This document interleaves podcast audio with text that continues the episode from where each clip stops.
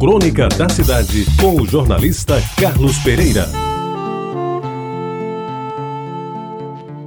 Amigos ouvintes da Retabajara, eu sou de um tempo em que a independência do Brasil era comemorada durante todas as primeiras semanas de setembro, tendo seu ponto culminante no dia 7, com a parada cívica militar estudantil, que naquela época era a festa que levava mais gente para as ruas.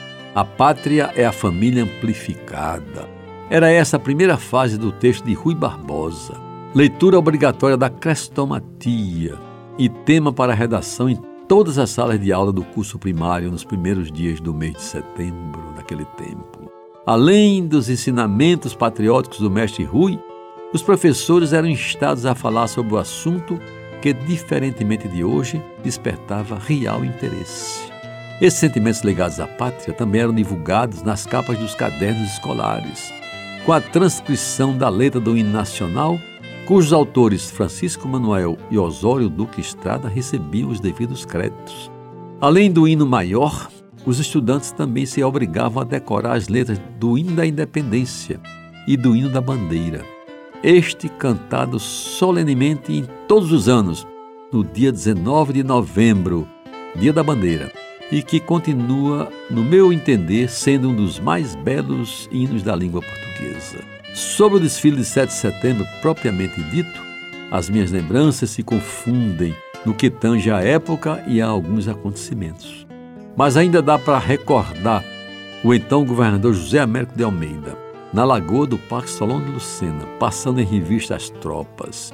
E muitos anos depois, o magro governador João Agripino, desfilando num carro de combate do Exército Brasileiro em que ocupava pequeníssimo espaço, mas parecendo um traço de paletó e gravata, ao lado de um garboso militar devidamente engalanado, o general Arthur Candal, se não me falha a memória. Pois bem, do desfile estudantil rendo merecida homenagem ao desempenho notável de Leonardo Vinagre da Silveira, que todos os anos marchou à frente do Liceu Paraibano carregando e fazendo tremular mais alto o pavilhão nacional. E lembro que daquela parada todos nós participávamos, marchando, assistindo, reclamando, vibrando e até se emocionando com o hino nacional, ou mesmo com as coxas grossas das balizas que giravam aquelas varinhas mágicas, simples pedaços roliços de madeira levantados para o ar à sombra dos majestosos ipês da Getúlio Vargas. E dentro do espírito da Semana da Pátria, repasso duas cenas bem diferentes na minha vida de estudante do velho Liceu Paraibano.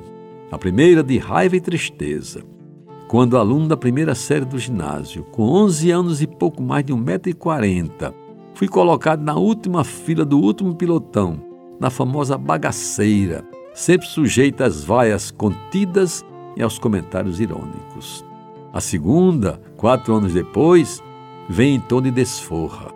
Já guindado ao curso científico, dispensado da formatura, vesti pela primeira vez uma calça de tropical azul, compus o conjunto com a camisa de linho branco de mangas compridas, arregacei as mangas ao melhor estilo da época. Meti na cara um par de vistosos óculos Ray-Ban, com a perfeita imitação, é claro, e me postei na calçada bem em frente, na primeira fila dos espectadores. Só aí, meus amigos, é que pude aquilatar por inteiro como sofreu o menino pobre, mirrado e pequeno que quatro anos antes desfilara na abominável bagaceira. Pois é a eles, os baixinhos que ainda formam as últimas filas dos pilotões, nas paradas estudantis de 7 de setembro, que vão acontecer amanhã, nesta cidade e em todo o país, é a eles que dedico estas linhas em forma de uma integral solidariedade. Você ouviu Crônica da Cidade com o jornalista Carlos Pereira.